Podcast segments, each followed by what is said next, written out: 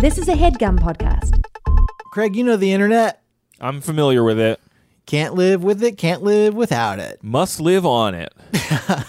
And if you are on the internet, I think that you should do it by way of our sponsor this week over at Squarespace. Hmm. Squarespace is a website that helps you make websites. They give you beautiful templates, they give you drag and drop tools, they give you 24 7 award winning customer support, and they make sure that you never have to patch or upgrade anything about your website ever. You just make a website that looks good and then it just stays good. You can change it later if you want to, but Oh, yeah, there's but no like don't have to. software that you need to keep up to keep Yeah. the website up. Uh, so let me tell you about some stuff I like about Squarespace. You know, they let you do email campaigns that you can use to grow and engage your audience. That sounds uh, good. Create powerful email content that matches your website, Craig, with your existing products, blog posts, and logo, so your messaging is consistent and effective. You can support your cause by collecting donations, gather contributions with PayPal, Apple Pay, Stripe, and Venmo.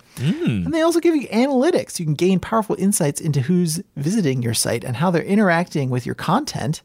Uh, they give you tools including uh, page view data, traffic sources, time on site, most read content, audience geography, and more. Craig, if all of these features sound great to you, and I know that they do, They do. uh, you should go to squarespace.com slash overdue. You get you a free trial, and when you're ready to launch, use the offer code overdue to save 10% off your purchase of a website or domain. Squarespace.com slash overdue. Use the offer code overdue to get 10% off your purchase of a website or domain. Squarespace.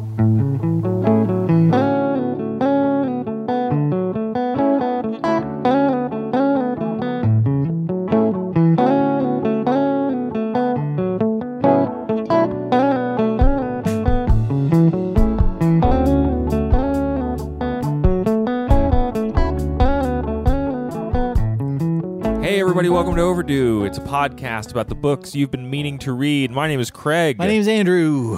We've got a special episode for you here. Special episode. Boo boo boo boo Uh, we have a guest this week. Uh, Guest. just keep saying what I'm saying. Um, and we're going to talk about the secret lives of church ladies. Uh, we have a guest, Glory Edim from Well Read Black Girl, on to talk with us about this book, to talk about her podcast and her work. Um, did we talk about anything else? That sounds like a, enough for a full episode, a book Yeah, and another I mean, person's we- podcast. We might get into a couple other little things here and there, but yeah, I think that's the meat of it. Yeah, we recorded this a little while ago, but it was really fun, and we've been kind of uh, excited to share it with you. We're finally uh, putting it out, so we're happy to share it with you. Again, if you're not familiar with the with Well Read Black Girl, um, it's a podcast that was recently launched by Gloria Edim on the Pushkin Network. Um, it's it's a literary club, and it covers authors and and talks to authors about their work. Um, I specifically enjoyed the Anita Hill episode that I listened to a few weeks back. Um, but yeah, she talks about book club members, literacy advocates, black booksellers, authors. Um, it's a cool way to learn about what's going on in the publishing industry as well as books that have come before. So you can find out more about Well Read Black Girl at wellreadblackgirl.com or to search for the podcast Well Read Black Girl wherever you get your podcasts. But listen to this one first because we recorded it. We want you to share it. Yeah, podcasts.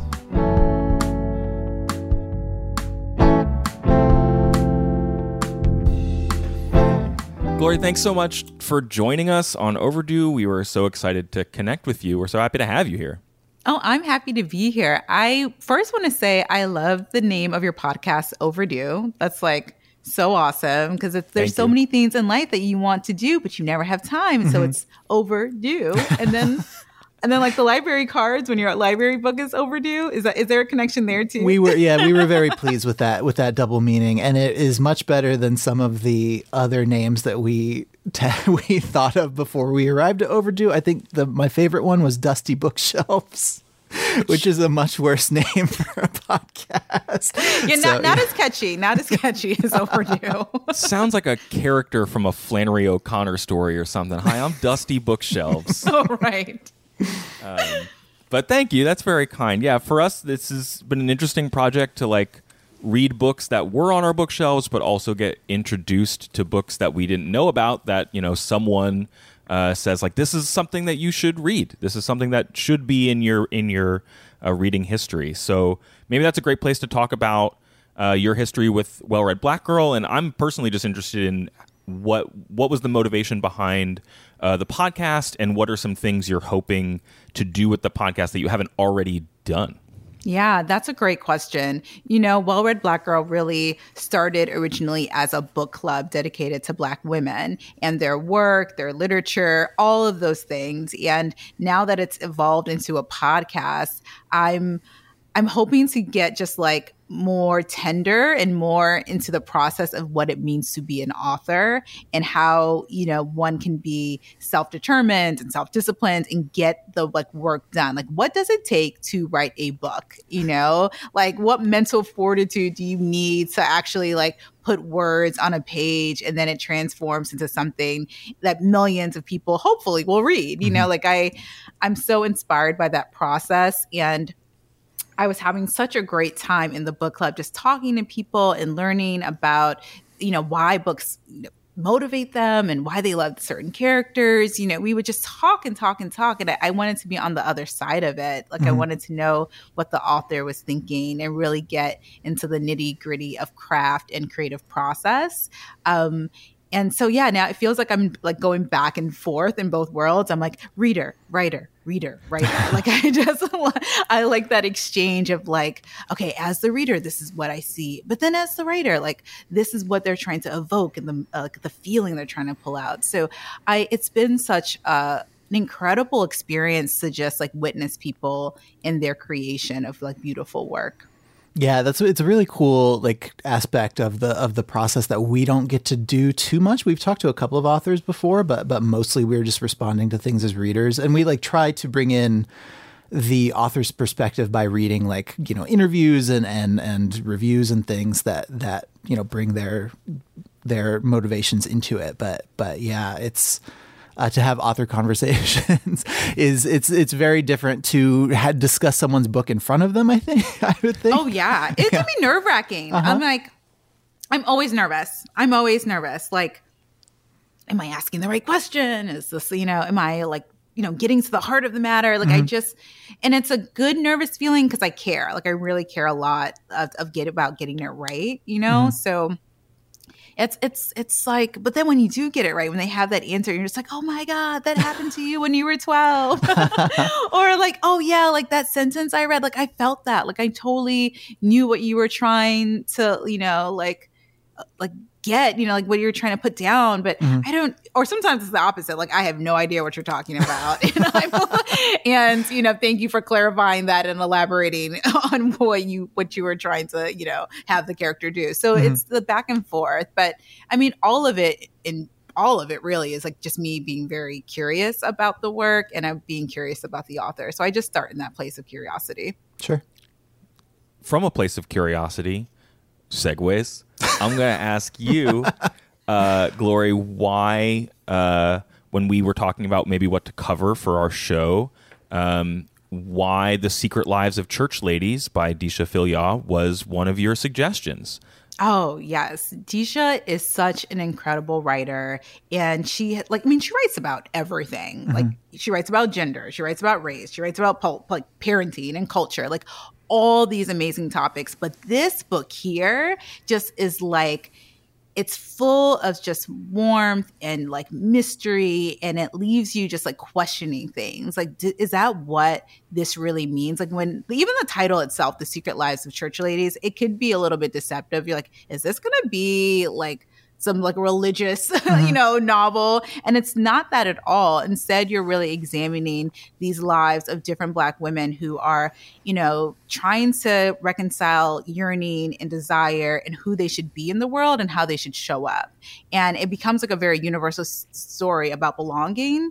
Um, and and these identities that we kind of walk around the world holding like I'm a teacher, I'm a mother, uh, I'm a Christian. Like mm-hmm. I'm I'm all these things. And when you say that, like what do you envision and how should that person behave? And so I thought it really became um I, I, thought it was just like such a wonderful book for you to explore identity and and like understanding the like the interior dialogue of black women mm-hmm. in in a contemporary setting and it actually reminded me a lot of Gloria Naylor's The Women of Brewster Place which I love that book it's like such a classic contemporary novel by Gloria Naylor and like Chef's Kiss, like such a perfect book. and so they're like, it's like a perfect pairing of this more contemporary space of what's happening in the 2000s, like mm-hmm. what are young Black women doing and what are their desires. Um, and you know, as a young Black woman, I like I related to so many of the stories, even mm-hmm. if I didn't fully understand them. There was kind of this essence of like I can see why that character might have made that decision, or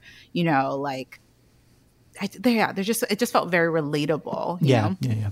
There's a um, interview that she did uh, with PEN America that there's there's a quote from that that really like crystallized what the through line between all these like separate short stories is. Uh, she says, uh, "So for me, telling the truth about who Black women and girls are and centering us in the narratives of our own lives is paramount. In particular, I wanted to challenge the idea that others, be it our families, the church, or the larger culture, should be allowed to dictate what is enough for us, what should satisfy us. I wanted to explore what happens when Black women and girls push back against confinement and binaries, against the expectations and burdens others place on us. I wanted to tell the stories and secrets that we tell each other and ourselves when the only gaze is ours. And I thought that was really, really interesting and yes. really like piggybacks off what you were saying is, is great about her work. Yeah. I, I am like clapping, snapping, and doing all the things because that is exactly it. Like, edit everything else I said out because that is what I was trying to say. It really, Deesha does an excellent job of just embodying who Black women are in this current day and time and pushing against these like stereotypes mm-hmm. and really these flat images of what black women want in life. It's like, no, there we want to be unconventional and fearless and bold and have a sense of audacity. And uh, you can't tell me who I am. I'm going to tell you. Mm-hmm. And that yeah. is what these stories do. It's like, actually, this is what I want. Or maybe I want to like change my mind every two seconds. And mm-hmm. that's okay too. Like, mm-hmm. there's no one, not like, there's not like one way to be. And I mm-hmm. appreciated that like so much. It was just was like, yes, like let, let's push up let's push back against everything. Let's talk about vulnerability. Let's talk about sex. Let's talk about faith. Let's talk about affairs, affairs of the heart, affairs of the mind. Like, let's talk about it all and not have a, a expectation of what it should be. Like, mm-hmm. let's just like go in. And some of the stories honestly made me feel very uncomfortable. well, so, I was just I was struck by and we I know we want to do a little bit of background info, but like it's nine stories. I think it's like four different generations of women overall, depending on the way the different characters are laid out. They're all POV stories, like even the ones that are a little formalistically experimental or a little off the beaten path, they're still from a specific character's perspective. And while, like what you said about the title, Glory, like even though it is Secret Lives of Church Ladies, we never really spend a lot of time in church. We never really spend a lot of time, uh, with a few exceptions, with people from the church other than the people who are telling their own stories. And so mm-hmm. it's like a series of really intimate portraits of these, you know, multifaceted characters um, who are in interesting situations that bring up all sorts of issues and it, yeah, it's not a novel about you know three to four women in a church and their struggles. It is much. It is simultaneously like uh, broader, but also diving deeper on each individual perspective. Right.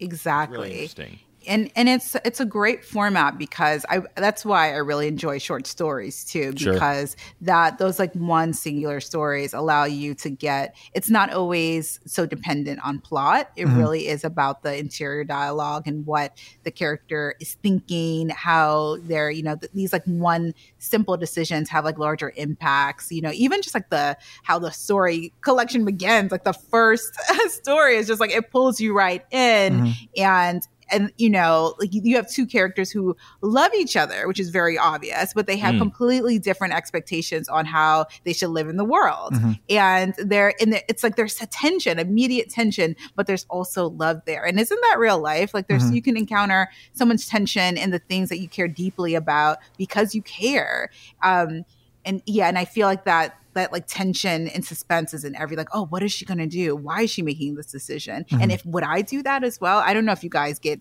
that way when you're reading, like, what? like, like, would I do this if I was this character? I, I think it's easier in a short story collection for me to enter that mode, honestly, because I I'm not tracking plot, I'm not tracking character development the same way, right. Um, and you know, for a lot of the books that we've read on this show, maybe like some genre fiction that's like a, cou- a couple of different volumes or whatever, we end up talking a lot more about what that character's doing and what they're trying to accomplish in the story or what the author is trying to set up and pay off.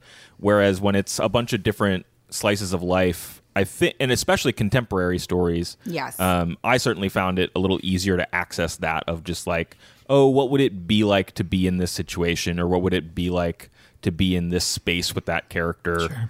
Um, I don't know, Andrew. If you Yeah, have I mean, a another lot, of, a lot of the time that feeling hits me the hardest when we read like YA fiction, oh yeah. um, because I can see like 17 or 18 year old me in some of those characters sometimes, and I can remember being that person and like being able to make those decisions like that, and it makes me Right. a lot of the times very uncomfortably embarrassed for, for the person who I was like two decades ago. That's funny. Yeah. but, it- but there's just so. But then also, uh, there, I'm sure there's part of you that is just more like, like more sympathetic to like, Yeah, you know, yeah. the little you. Like, you know, I I get it. I wouldn't do that now, and I wish you wouldn't do it, but I get it. You know. yeah. Let's talk about Philyaw real quick before we get into the book um, and meet some of these characters. Uh, what Andrew? Correct me if if you any in your research um, I'm skipping anything. Uh, she's in her late 40s. She got a BA uh, in economics from Yale and then went on to get a master's in teaching from Manhattanville College. Was working in the Pittsburgh area. I think that's where she lives now, even though she's from Jacksonville, Florida Yeah. um, and was working in like communications for banks, you know, just normal writer things, I suppose.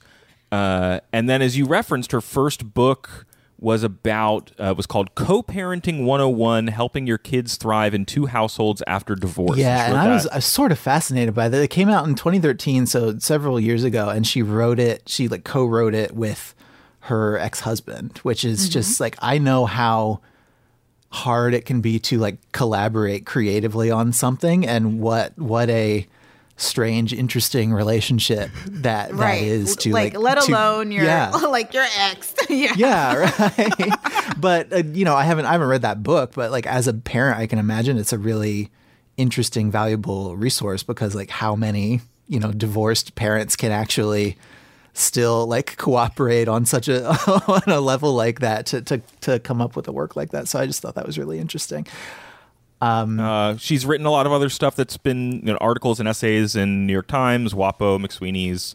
Um, she was a columnist for Literary Mama, which I think may have preceded the co-parenting book. I, I might be mistaken there. Um, she's a Kimbilio Fiction Fellow, 2223, the Grisham Writer in Residence at University of Mississippi, and then this is her debut work of fiction. Um, Yes. Published in 2020. I almost said last year, but it's 2022 nope. now because time keeps marching on. Um, and I think one of the I was talking to my wife about this recording. She's like, "Oh yeah, we read that last year for book club because it was, you know, it was finalized. It was a finalist for the National Book Award. It received a couple of other prizes, uh, L.A. Times, PEN Faulkner, um, and yeah, it started, I think, as or at least the impetus for it, a novel that she started in 2007 about a like pastor's wife, a woman in the church, and she kept stalling out on it and didn't really know where to take it, and then wrote um, at least one of the stories that made it into the book, and her publisher was, or agent was like, just start cranking out stories and let's see where this goes. Yeah, and I think some of them appeared in some form, if not in their exact form, in other publications first, which Yeah. happens a lot with short Yeah. story collections. Um, the only other thing, Because she, thing, 'cause she oh, also ahead. won the story prize, right? Yeah, Yes, she won the yes, story did. prize. You're right. Mhm.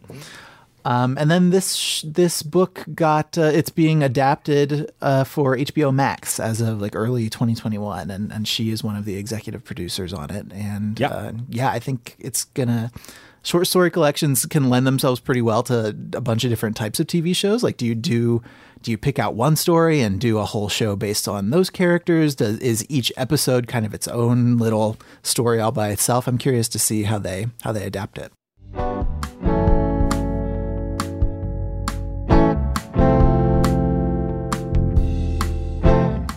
Andrew, I love talking to you. Yeah, I know. I'm great. It was an opportunity for you to say I love talking to you too, but you know, you No, no, this is good. This is fine. Yeah, I like it. I know that you mean it. Um, so sometimes talking to your friend is what you need. Sometimes talking to somebody else is what you need. So let me tell you Sometimes, especially if your friend is kind of a jerk. Sometimes. Let me tell you about our other sponsor this week, BetterHelp, which makes professional counseling accessible, affordable, and convenient.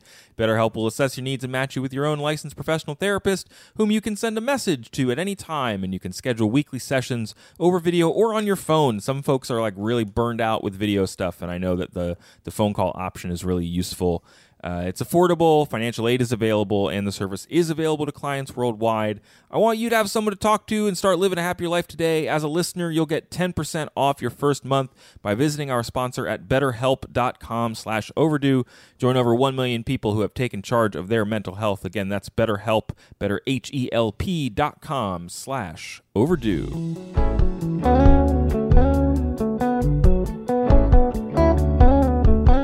Should we dive into the book? Where should we start? Do you want to start at the beginning? It's not a book that needs us to do Yeah, that. I That's a mean, my thing to say.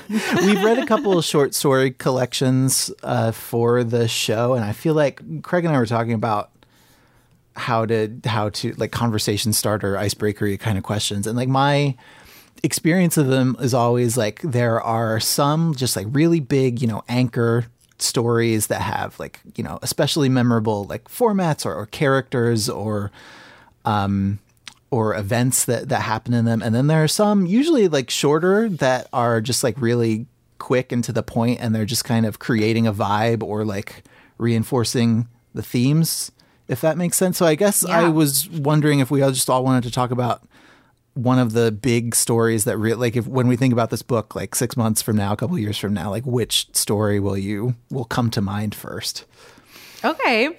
Um, we could talk like yeah, and I could also like I can share a favorite, and I could say, and I I think the anchor story for the collection f- is Peach Cobbler, Sure. Yeah. which you know is, it's one of the longer stories as well, and and I think the the conversation between the mother and the, the daughter brings us back to that tension of mm-hmm. just you know the principles of who each of these characters are. Like olivia has a very clear idea of how what right and wrong how you should live your life although she's very very young mm-hmm, and her mm-hmm. mother is like okay like you think you know but you really don't. Like you haven't you don't have enough lived experience to comment to judge to really even take up space in this conversation. So sit down. So mm-hmm. like you like you have like the life experience angle but then you have the mother and daughter dynamic which is so complicated. Like i am a daughter I'm now a mother.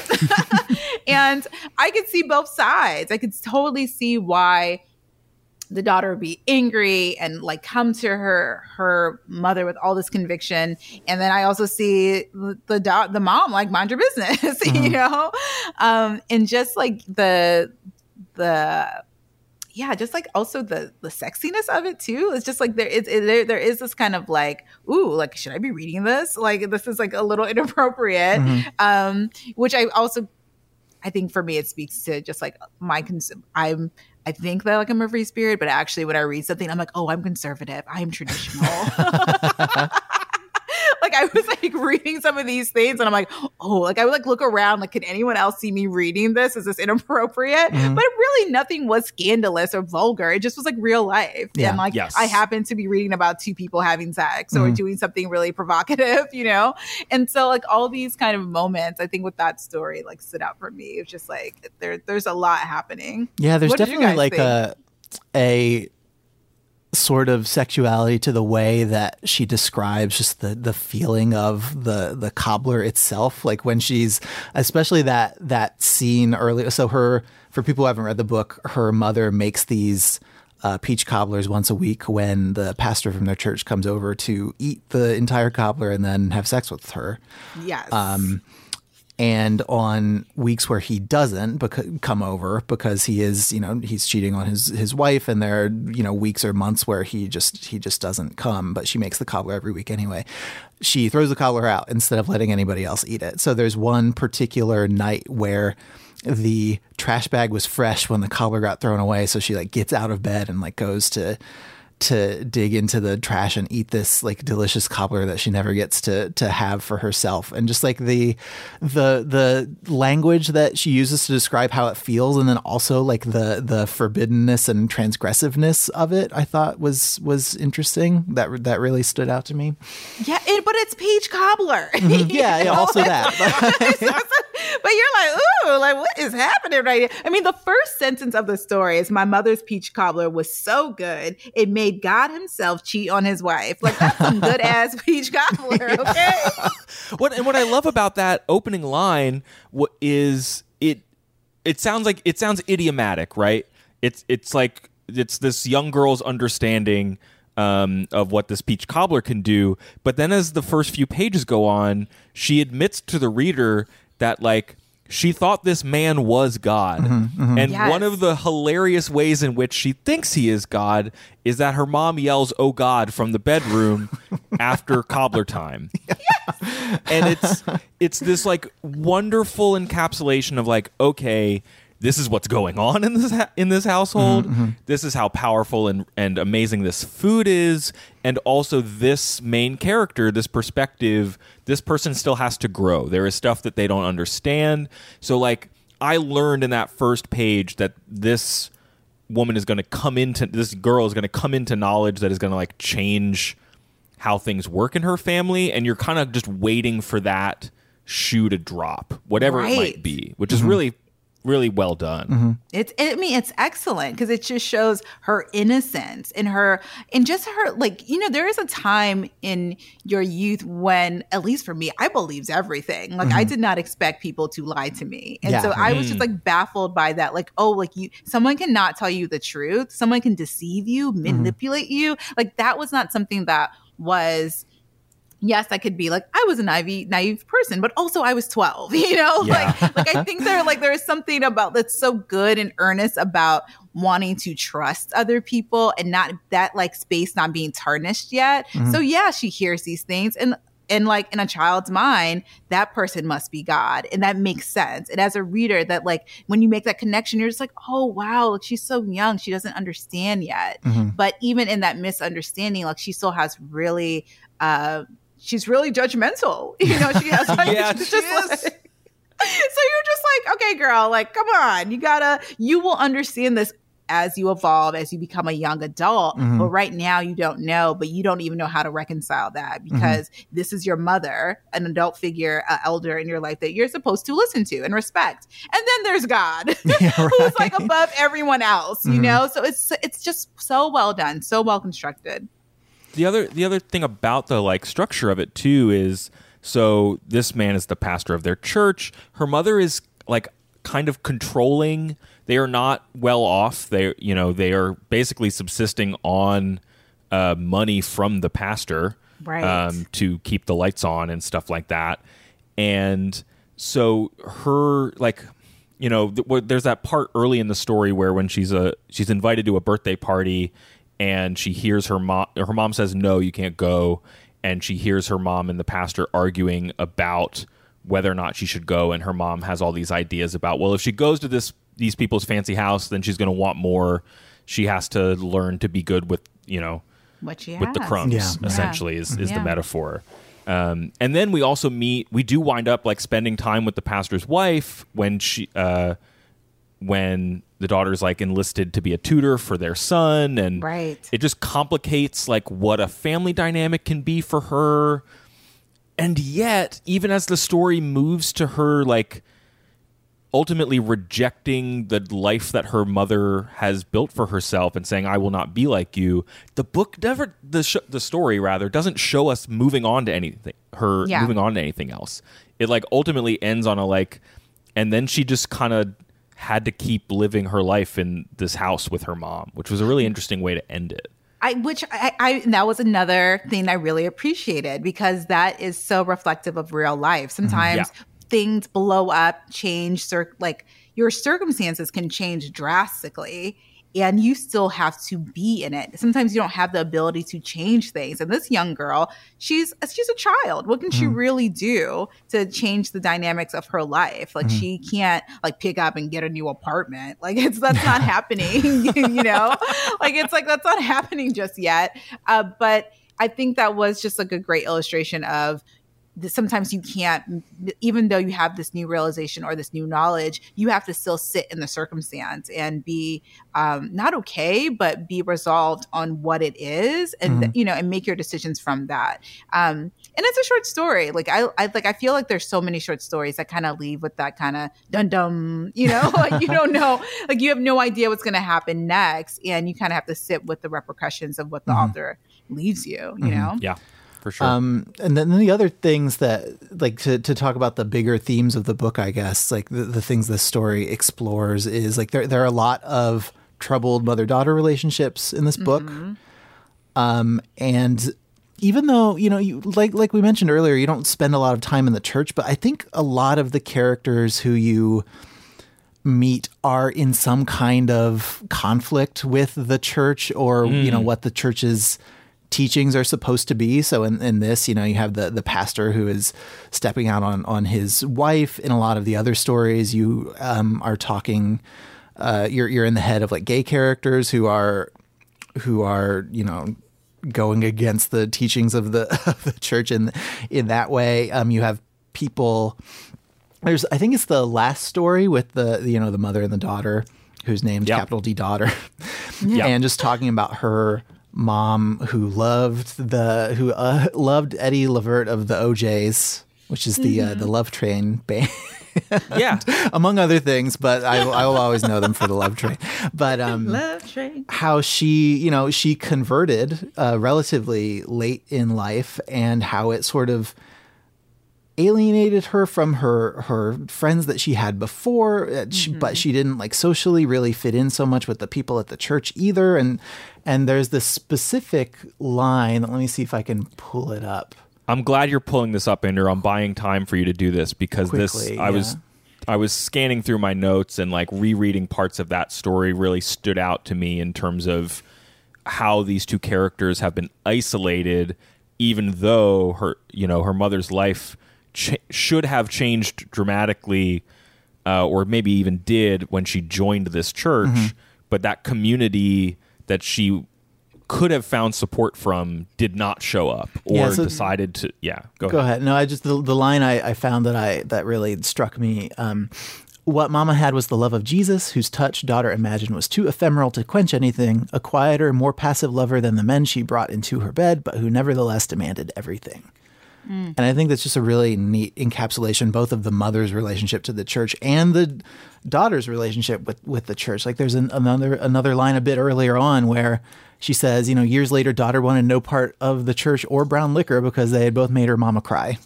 yeah And Yeah. the way that these characters are defined, like relative to the church, even though you don't spend a lot of time there, is is really fascinating. I think. Mhm. Mhm. Oh And it's even- just a go ahead Gloria. oh sorry go ahead go ahead I was just gonna say, even in the other story that has like a a young girl protagonist, is it Jael? Who I, I didn't, I didn't. That was probably the story that I was like the least. It's gonna be least memorable for me. That was the young woman who's in. Uh, whose friend like stri- strikes up a relationship with a guy in his 30s and it's the multiple perspectives with her and her great grandmother she has feelings about the pastor's wife and so her grandma her great grandmother pulls her out of attending church actually and that one felt i don't know there was it didn't have the same complications for me as Peach Cobbler did, even though it was a character that could have been in a similar situation. Um, and I f- I read the that one also ends with like the most dramatic like conventionally dramatic event where a guy's house blows up. Right. You're like, I didn't see that coming, but okay. yeah, and it's also it's like told sort of obliquely, so it's not happening in a conventional plot way. Um, and that's the only one. I think I, I pulled a review quote. I'm going to try to find it. Um, it says, "While Philyaw occasionally gets ahead of herself, this is from Publishers Weekly about uh, in the story about a teenage girl who takes revenge on a 35 year old sexual predator. The Slim story loses power from its multiple point of view shifts. Um, for the most part, she soars notably in How to Make Love to a Physicist about a woman's liberation from generations of body hatred. We'll talk about that story, I'm sure. Uh, I thought that was really effective. But yeah, I don't know, Glory. What was your what was your response to how she handles perspective in this book? And yeah, to Andrew's point, like how that does and doesn't connect us to where church is in the book. Yeah. I think that's a great question. Like to go back to the the Eddie Levert story, there's Yeah. a line at towards the end where the daughter is saying, "You're not a nobody, mama," and then the mama's like, "Oh yeah, well, who am I then?" Mm-hmm. And I think that's the question that she poses in in every story. Like, who, mm. who am I? Like, who is the the like what are they yearning like what are they trying to accomplish in life? And when things don't go as planned how do they recover? How do they just like make find meaning for themselves? Like there felt to be so much lostness like people felt lost mm-hmm. in the church in their and beyond just the structure of the church but in their faith. They mm-hmm. felt Yeah. like they were like how can i be more connected to my my own intuition? How can i let go of self-doubt? How, how can i move in the world if i don't have eddie levert or if i don't have jesus to kind of like guide me you Yeah. know? Then like who, who am i? And i think that is like the biggest question for for all of us. Like how if i'm not my title as an author or my title as an educator or fill in the blank whatever profession who are you and what guides you? Like what are your principles? And so many we have our faith practices because it steadies us. It gives us a sense of being and um, we don't have to like you know rely on our egos and be validated from like the outside world. But that's a hard thing to come by when you don't have a place to begin.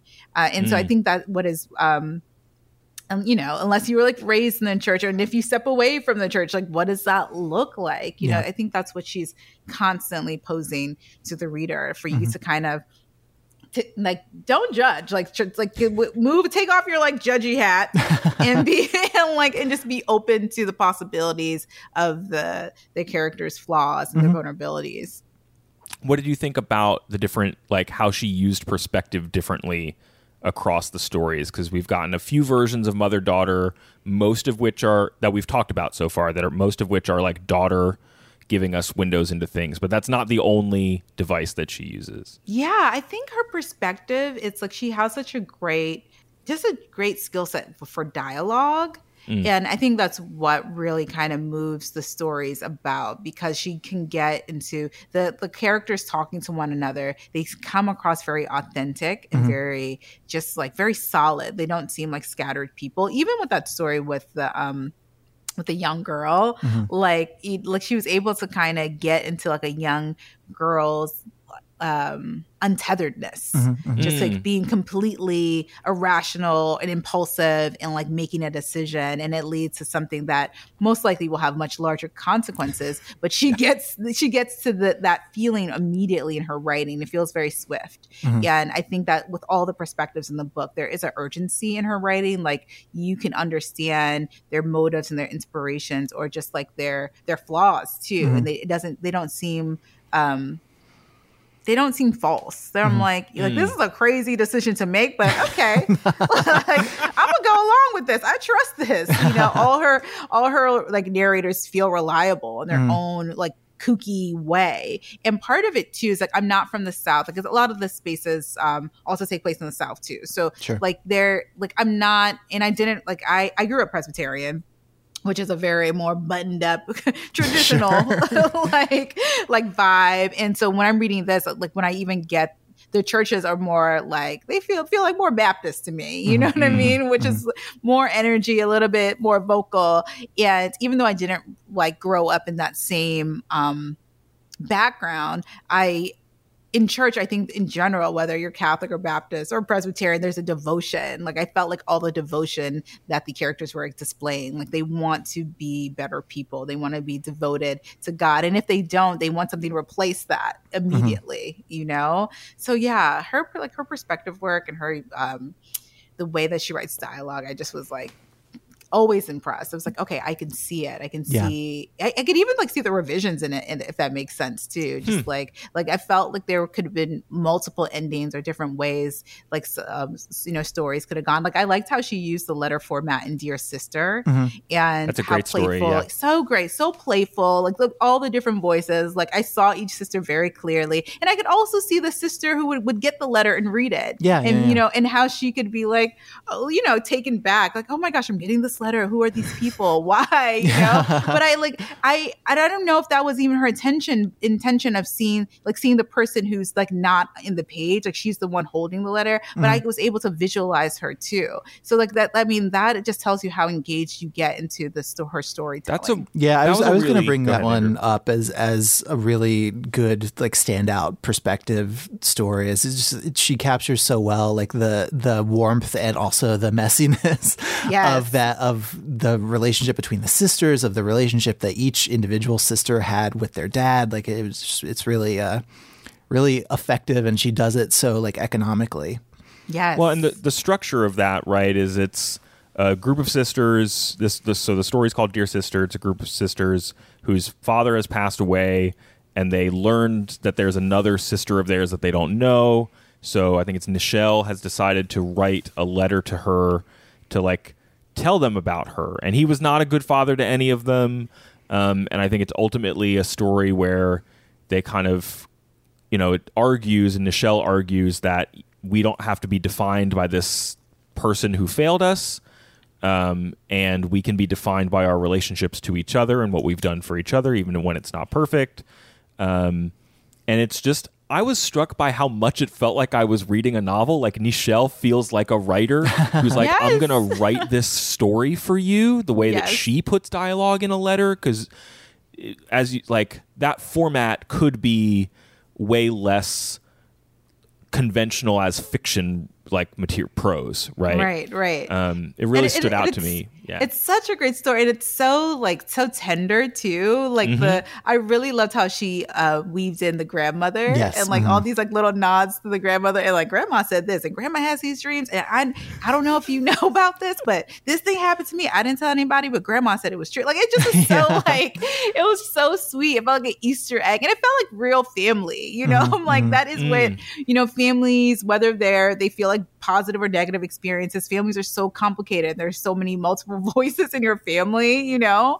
Um, and, and like it was just illustrated so perfectly of just like this complicated, uh, you know, family and this father and even you know the sister renee loves her daddy even though he didn't yeah. you know he didn't do anything but mm-hmm. for like you know but like she's she was devoted and very dedicated to her father and this idea of him and she even illustrates that it's just it's such a good story mm-hmm. um, and that's one of the ones I can't. I don't have the quote in front of me, but there was an interview with Philyaw where she talked about like the characters shouldn't be just because they are church ladies. Like that's not a limiting thing to to refer to them as. And she kind of that was one of the stories that really worked for me as a like. Here's a whole bunch of other stuff that goes on for these folks that you might you know if you met them once you know, at a church function or on the street after one, you'd be like, oh, they're a church lady. And then, like, no, here's this whole rich family history. Here's like 20 years of different conflicts and ways we've resolved them and hopes and dreams.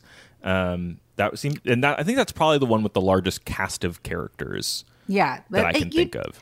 I think you're absolutely right. And I think, like, to go back to the title, like, when you hear the word church lady, you are not mm. thinking of sex. Right. No, not at all. I mean? and so like it, it, was even in why in my own nature, I'm just like, why don't we like every you know, everyone's doing it, you know, like and it's a normal healthy thing to do. Like mm-hmm. it's not a bad thing. But like when we think of sex, like why does it have to be like just like this physical like you don't think sometimes like sex is like you're like people take away the intimacy of sex. Sex Yeah. is an intimate act, and it's a beautiful. It, like when you're when it's done with care and tenderness, it's like a beautiful thing. And it's so like why why are those things like church and sex? Why why are they like the opposite? It's like no, like actually, like like you know that's. Uh, that's why we have children and do other things. It's like it's, it's like it's a good thing, you know. But we are so conditioned to think that like anything sex could be bad, and it's not Yeah. like a like a warm, loving act. And so to put that sentence or that word in this, um, you know, the secret lives. I, I know that it doesn't say sex in the title, but the secret lives of Yes. of of church ladies. But like to think about them having sex or doing things that could be like unconventional or surprising or just like a little bit like like a burst of just like life you know Mm. like they like you don't have to be like this contrite person to like to be a part of the church like you can be full of joy and happiness and intimacy and love like there could be so many layers to I don't even know what I'm saying anymore, but yeah, like I just think like there's just like so many, there's so much more. But what Deesha does is like she takes a word and deconstructs it in a different way, and mm-hmm. takes an identity and like pulls it apart so you can investigate the the the person and the character just in a more fuller way. You mm-hmm. know? the, when Andrew laid out the like which stories are memorable versus maybe which stories kind of contribute to the overall vibe and theme of the book, like mm-hmm. structure and response that we had, I thought I was, you know, I don't know. I think I thought I might not remember the not Daniel story as much because like plot wise, that's one of the simplest. It's you know two people, a woman and a man who both of their mothers are in hospice care and they're kind Yeah. of waiting for those lives to end and they end up connecting with each other and having sex in a car in a parking lot and i can't stop thinking about that story now because it's like it's just a very uh, tender conceit and it is all about that circumstance and even though most like there's not much that happens in that story except some people share some moments together on the page for us like it's Yeah. um, but that's kind of one of the things that she is able to do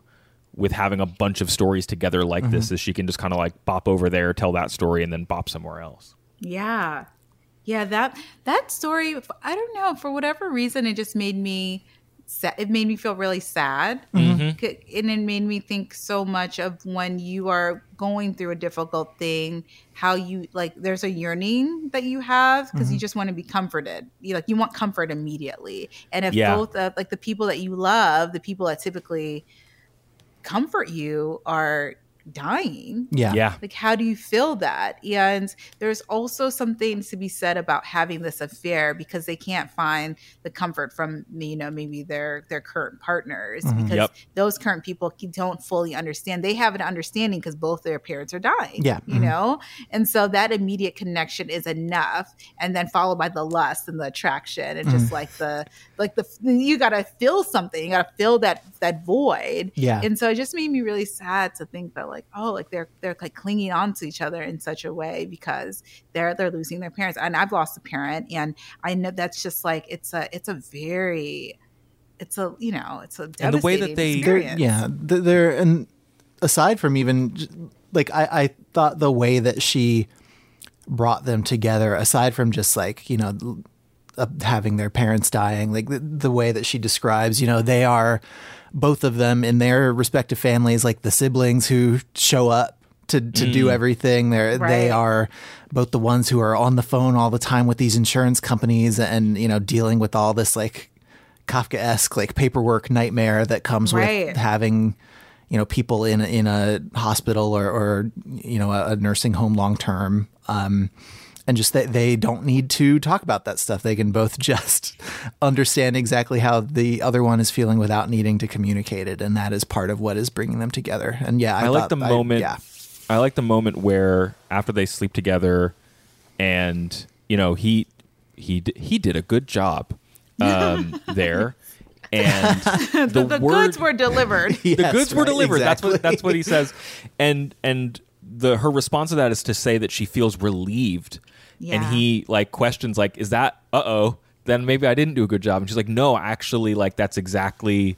the the feeling that she is yearning for is is Yeah. anything that will feel like relief because they're in this like liminal space. They are doing this in their car while their phones are on the dashboard in case they get the call. Yeah, with the volume Right. turned all the way up, right? Yep. Right. Um, and he he is the one. I guess like the change or the gift that is given in that is him being like when when this kind of thing is happening, like I have to be able to not expect the call. Like he had to like be in an emotional place, um, and he got there physically by like you know where he is not worried about that phone ringing. And that is Yeah. a, a thing that they are both really hungry for. Yeah, exactly. I mean, there's a great line where she's talking about how like they don't need like the empty platitudes or the theology that God's will uh, Uh, of God's will disguised as comfort, you mm-hmm. know. And that, mm. that and I thought that was like, oh, that's a good sentence because you know some sometimes people like repeat these quotes or they say these things and it's just like you know sometimes it's not always sincere and I'm just like, oh yeah, that's like that's what it feels like when you're going through a really challenging thing and people are just saying things, you know, and it's just like you can't disguise a thing. It has to be real. It has to be authentic, and you can't understand something sometimes unless you go through it. So mm-hmm. Yeah. sometimes you like you haven't gone through the thing, but you're just saying it. It's like this is not helping. But these two individuals, they know. They know if they say something that's going to be well received because they have a, like a mutual understanding, and she does a great job of just mm-hmm. showing that. So so good. Even the title, not Daniel, is hilarious. How did she come to that? just I, I love it because that is a very human thing is to like to meet someone and define them by someone that they'll never meet ever because they remind you of them or something like that is Right. very well done Yeah. um i know as we wrap up i like the only other story i want to make sure we shout out i mentioned how to make love to a physicist i liked that as like a use of second person it's an interesting depiction of like therapy and um, a woman getting to like overcome her you know actually not overcome but like deepen her relationship with her body and build a Yes. positive relationship with her own body um, but the one i really wanted to shout out was instructions for married christian husbands oh my gosh, yes. which is like written as a you know almost as if you're going to an Airbnb and you get the manual for like how to take care of it um, and how to operate the thermostat and stuff. and where the Wi-Fi code is. Yeah, right. Yeah. There is So a there is a Fire TV stick if you would like to log uh-huh. into your Netflix. it has Amazon but not Hulu. Like get mm-hmm. ready. Um, and um, it's it's a sequel kind of to the to the cobbler story right because you get just that one line in there where she mentions specifically that she makes great peach cobbler and Yes, it's Olivia grown yeah up. mhm, yep. mhm. and i thought that added a whole nother layer to I it. saw I saw a quote from her where she she did not plan that. That was a thing that happened kind of naturally as she wrote this story. She was looking for other perspectives, and one thing that had come up in some of the other pieces was, um, you know, these men stepping out, or you know, women who were whose you know just open relationships and, and things like that. And she wanted to write a story from the perspective of someone uh, who was not in a marriage and that other people were sleeping with her. Yeah. Um, and this is just an interesting way to give that person so much power is to have that person be giving instructions to married Christian husbands. It's great because it's like she completely reclaims her agency. Yeah. and she says like you know if i stop texting you it's for the best. I made the decision. You know like even the last line your departure like okay put, yeah go put your ring back tread until you're back on dry land. Because when you're with me you're just swimming. You're swimming in, in everything. So it, it's just a brilliant way to just show the um just like show how multifaceted she is when it comes to style and how she's Mhm. like willing to just play with form and take like lots of risk on the page. Like each story feels like a, its own individual risk and it could be a full novel. All these stories could be Yep. full novels, Mhm. like chapters upon chapters. But this story was I thought it was fun. It's also really funny. Like that's one thing that I think we haven't talked about. Like these stories are really funny. yeah like you're kind of like funny like chuckling out loud. Like I definitely was in my group text, like, "Girl, did you see that? Like, uh, did you agree?"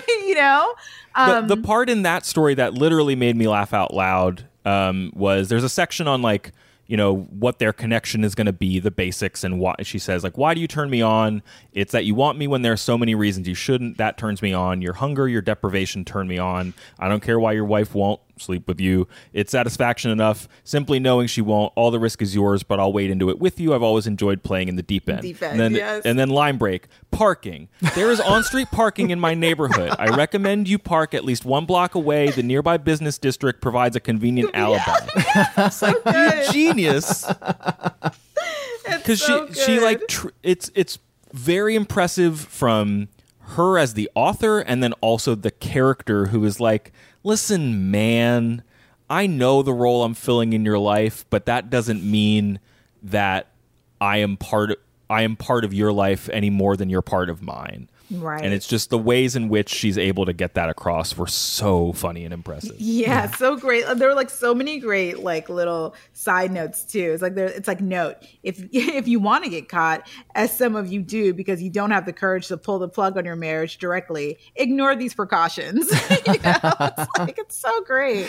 yeah I, I liked uh, all that and i liked as a as a follow-up to the story about olivia i like how you know we, we mentioned like how how powerful she is she is in the like the pole position here and that in, in fact is what she is part of what she is getting off on and she there's the section your religion um saying uh, do not attempt to witness to me or invite me to church. Don't ask me to repent because I regret nothing. You can't save me because I'm not in peril.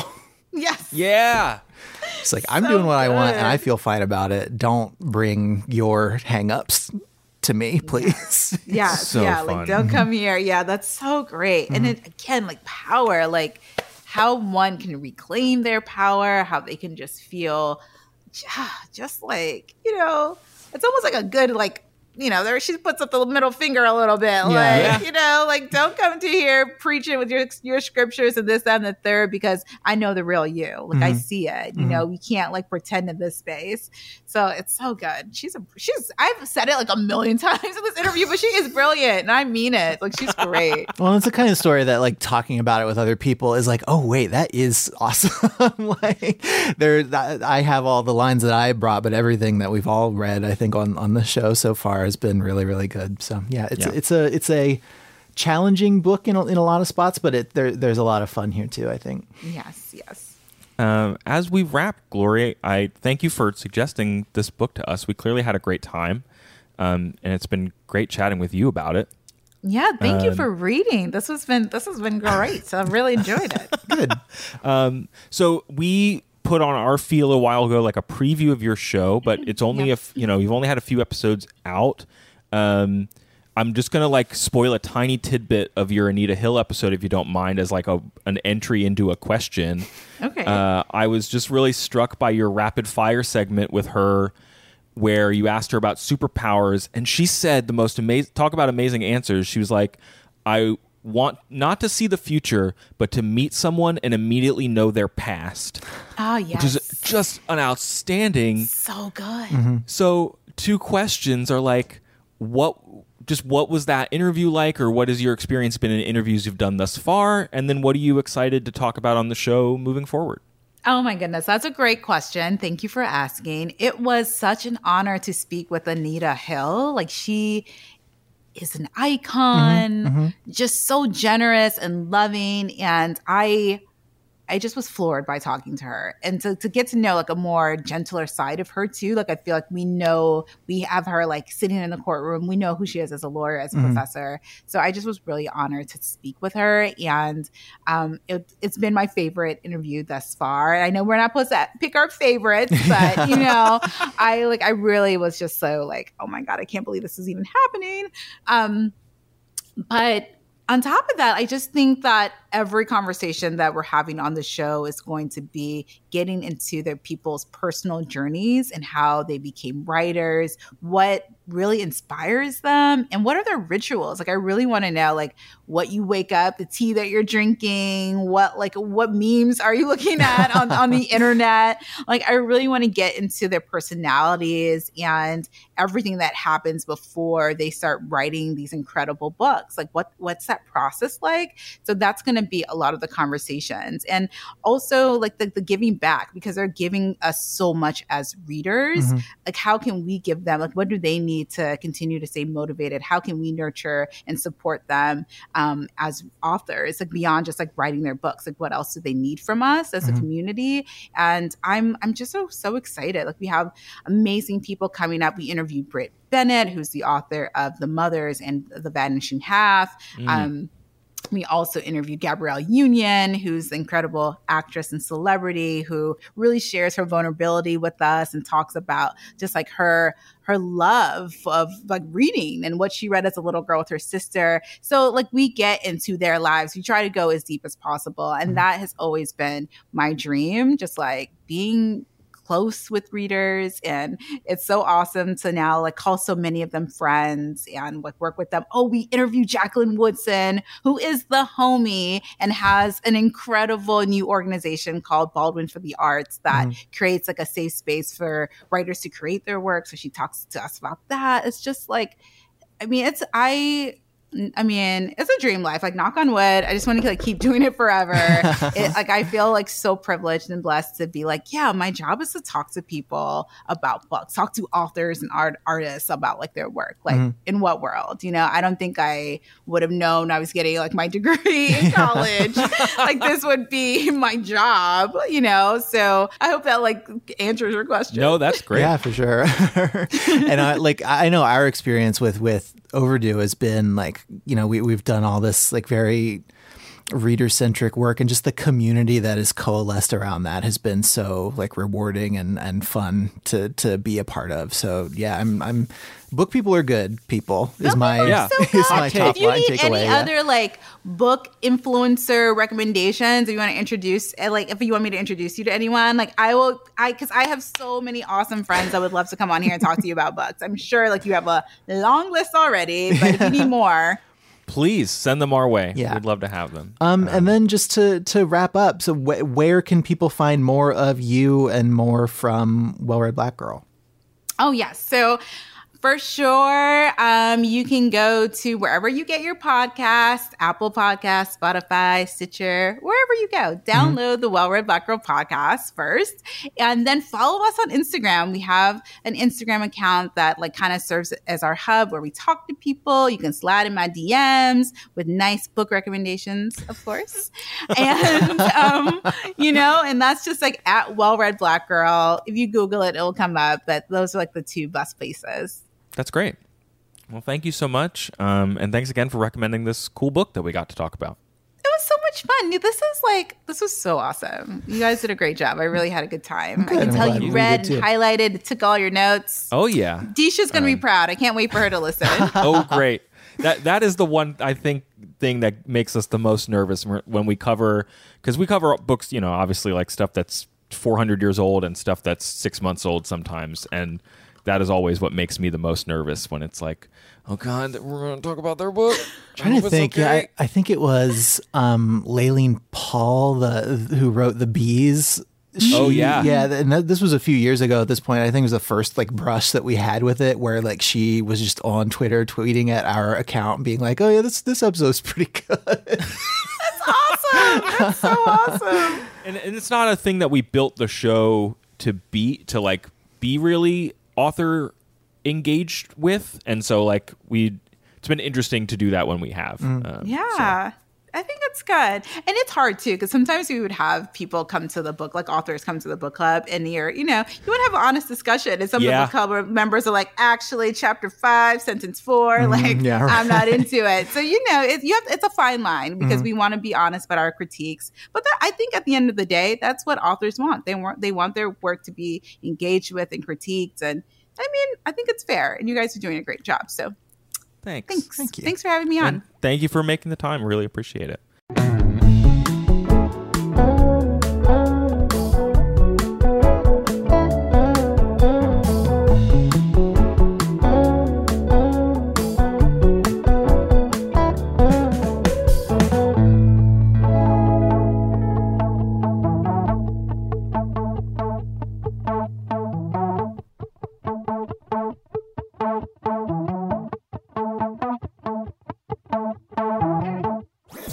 That was a headgum podcast.